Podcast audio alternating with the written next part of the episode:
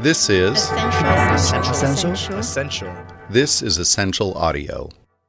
what I'm so excited about in in being able to help small businesses, you know, is first and foremost being able to enable their passions and their dreams. Just playing a small part um, to help, but but to be able to help them. You know, I also think, um, you know, in many ways that this is this is really the the American story, right?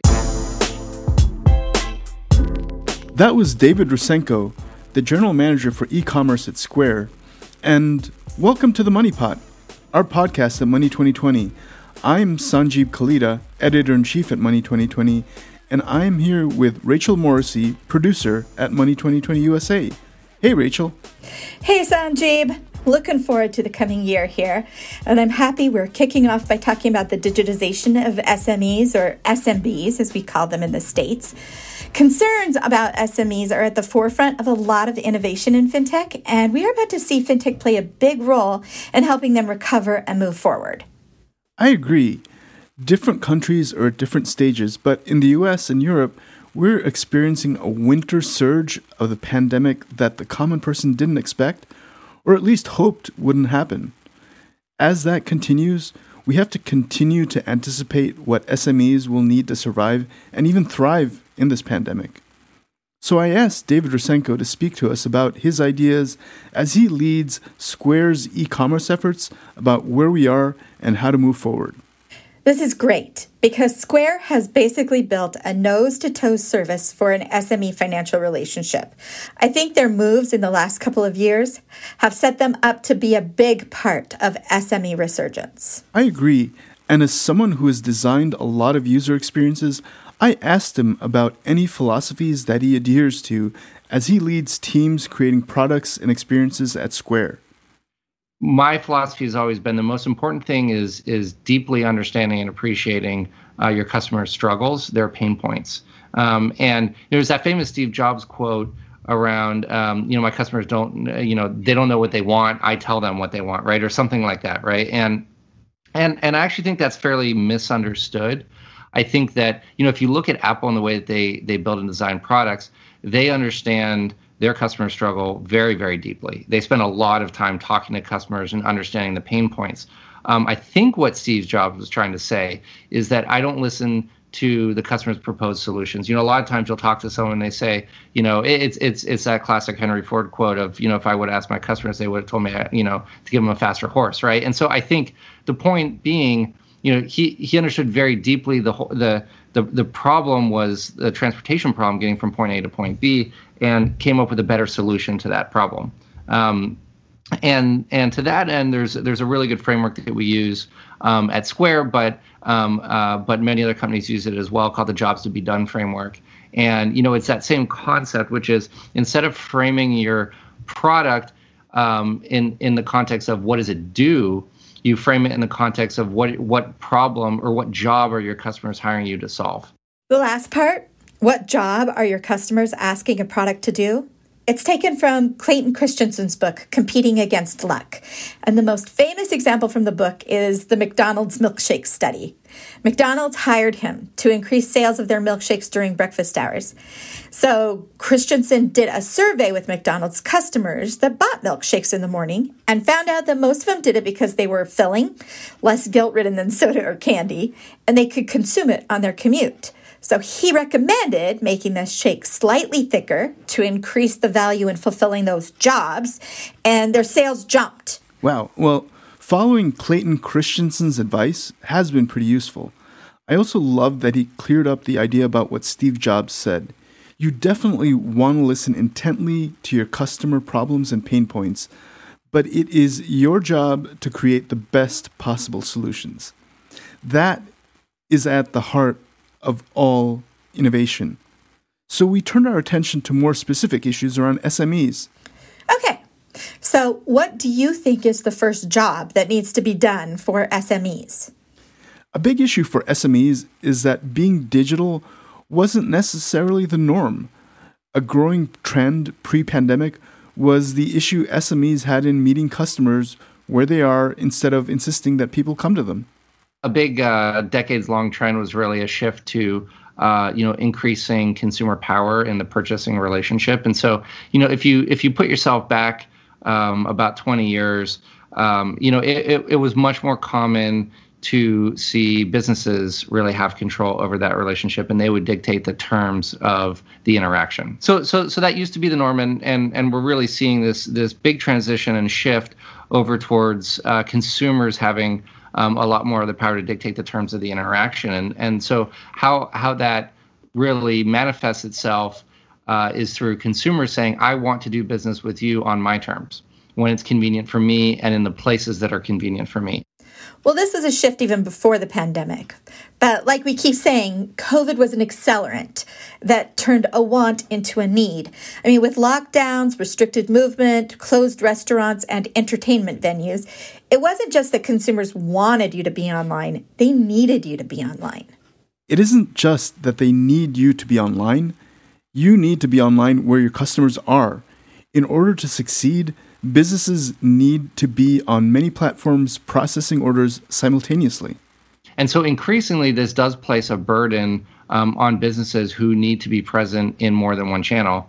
Um, they need to be present in the channels where their customers are because increasingly one channel isn't enough. It's just not enough. It's just not, a large enough piece of the pie, um, you know, to really be able to help a business thrive. And so, you know, the real challenges are when you're present in one channel, um, you know, a lot of times you can keep track of that on the back of the napkin with pen and paper. And um, when you expand into multiple channels, that's just not possible anymore. It sort of it sort of breaks that that that manual tracking system, and you need to adopt a technology platform that helps you track and scale your business. Really helps you di- digitize your operations. And so so while there is some upfront um, you know work involved in getting there, um, on on the other side of that, you're actually able to uh, be very reactive to consumer uh, preferences. You know, I really feel for businesses that had to adapt so quickly. I mean, I know that some won't make it. While I know that leaves room for growth of new ideas too, it, it seems like they had to completely shift their thinking overnight. I feel for them too, but there is a blessing for those that could adapt quickly. First, they know they can shift when necessary, Second, it was a lot of heavy lifting, but now they're in much better shape to move forward when the pandemic ends. They'll probably have some cash flow issues that will need to be addressed through policy, but their systems are in better shape. When you look, though, at what the benefits of that can be, is that okay? There, there's upfront effort to uh, to digitize the operations of your business. On the other side of that, it actually brings a lot of opportunity because you're able to uh, grow your business by um, by catering and addressing uh, to more consumers. You're able to um, have more efficiency. Um, you're, you're able to reduce your cost by eliminating waste and um, and having less manual costs. And so on the other side of this, I actually think adopting a platform like this makes you know puts businesses in a much stronger position to thrive. It feels a little survival of the fittest. Well, in a way, it is. The theory is about adaptation. The ones that can adapt to their circumstances earliest and pass through those adopted traits on are the ones that survive. You have a lot of practice with adaptation. I mean, didn't you move a lot as a child? I mean, what did that teach you about adapting? I did, and I consider it a blessing now because it taught me to move forward. I learned to embrace change. I think my career in tech is partially due to the fact that I find change exciting and invigorating. Well, I could see that, but it can also be overwhelming and exhausting. I mean, did David have ways that he felt fintechs could help with that? Actually, he and I both think that is what fintech can do.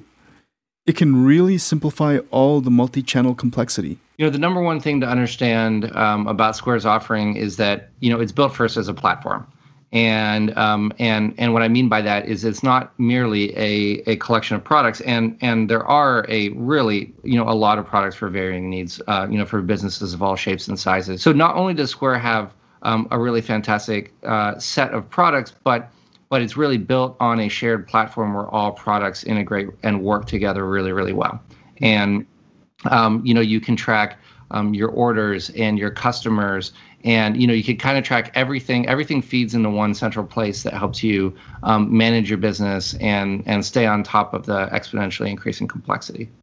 I really admire square's sense of eliminating complexity for the business owner I agree. When we did our series on SMBs, one of the major points was that business owners didn't get into business to do finance.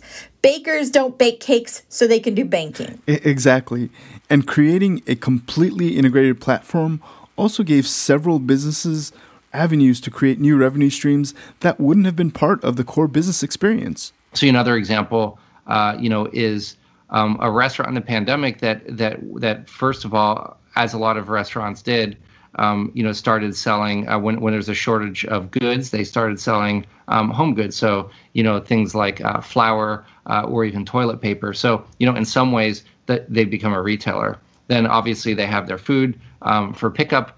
Um, you know, they also um, a lot of businesses also started selling uh, donated meals to first responders, and so in that way, hmm. uh, you have elements of um, uh, you know of nonprofit, and then finally, uh, we saw some restaurants that were able to um, uh, basically sell a, a, meal kit, and then that evening there would be um, you know a Zoom session with the chef, you know, so that um, everyone could prepare the food together and and and kind of a mini cooking class and and social event all at the same time. And so you know with with that one example, you see elements of retail, you see elements of services and events, you see elements of you know, your classic food and drink, and elements of nonprofit all mixed together. And you know, I think I think one of the things that makes um, Square Square's platform really powerful um, is that it's not catered to just one vertical. It's really um, you know can help with a with just a wide range of businesses. In many ways, those that were very creative about what their value proposition was were enabled to branch out. Yeah, a restaurant experience is about the food, but much more. I mean, it can also be about trying things that are beyond our expertise in the kitchen. I mean, I did a Zoom cooking class with a meal kit during the last few months, and it's pretty low stress and fun. I mean, it was a great redirection by that chef. That's a great example. And I, I also believe that it also allowed us to move forward on payment solutions across all experiences. Contactless payments have been discussed for years but they didn't become a selling point until the pandemic when worries about transmission by touching cash increased. And the concern was both for patrons and employees. I mean, not having employees touch cards or cash has been in the works for a long time. I think, you know, not not only is this interesting during the pandemic, but but it's also something that a lot of us have been wanting for a really long time, even before the pandemic. The idea that you know so, solving a lot of these really perennial um, perennial problems related to to dining out things like splitting the check you know each each party can scan their own qr code and order independently. You don't have to pass back and forth menus and um, you know things like uh, you know flagging someone down um, to get another drink. Uh, you know things like having to wait to pay at the end when you're finished with your meal or the ability to just check yourself out quickly and leave almost like um, you know getting out of an uber. So um, so so so these are you know a lot of perennial problems that um, you know that we've wanted to solve for a long time um, and and now we're launching solutions that that that both help from you know a safety perspective, but as well as provide more consumer conveniences. Of course, the solution most restaurants employed depended on customers having a smartphone. And many of these solutions can exacerbate the difficulties for those who are unbanked or dislike the insistence to adapt to those technologies. That's true. And I think that is a discussion we will have to tackle, but generally, consumer behavior isn't going back. I asked David what he thought about requiring certain technology. He insisted that we need to keep making ways to include everyone, but he made a really interesting point. There's definitely a, a technology adoption curve. You know, as as you mentioned with the QR code, you know that that that presupposes um, that someone has a smartphone that they're able to scan. Um, but um, you know, but but in many ways, you know, we're we're we're by by making the technology more intuitive, more accessible, we're actually lowering the bar um, to adoption and making that accessible more small businesses. That and that applies equally, you know, whether that's a small business adopting our technology platform or whether that's a consumer scanning the QR code. By making technology intuitive, it lowers the pain points of adoption both for consumers and business owners. And part of his goal at Square is to create products and services that are both hyper functional and beautiful. And I hit on that because one way that Square has stood out is their attention to the beauty of their hardware. I think from our perspective, it is really important because at the end of the day, what you place on your counter or the website that your customers visit, it, it's a reflection of your business. And so you want something that is of high quality because um, you know a lot of customers coming through there there it's going to be a primary interaction point and so you know having something that's not merely functional but also beautiful um, you know it really helps convey uh, you know a lot about your brand and your business. And so so it is something that that we really put a lot of effort into. Yeah i look at square or apple or anyone whose hardware design is considered exceptional and beauty is always part of the equation.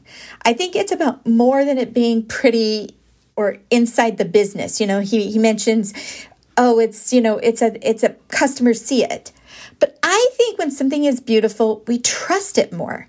We know that great care and thought has gone into every aspect, and having beautiful hardware is a signal that their user experience can be trusted as well.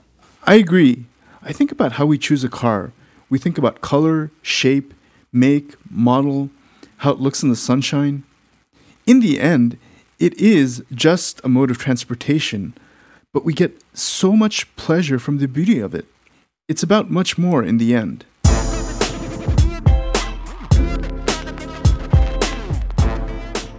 That is it for this episode of The Money Pot. We want to thank David Rusenko from Square for his insights and ideas. We also want to thank our producer, Roland Bodenham, for gearing up for this new year. We are excited about how the Money Pot can bring you value in upcoming episodes. And if you have a suggestion, please email us at podcast at money2020.com. If you like us, please talk us up to your fintech friends and go review us. We aren't shy. We would love to hear from you. Here's to a great 2021.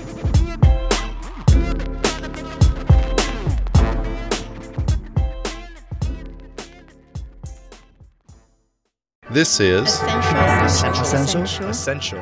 This is Ascential Audio.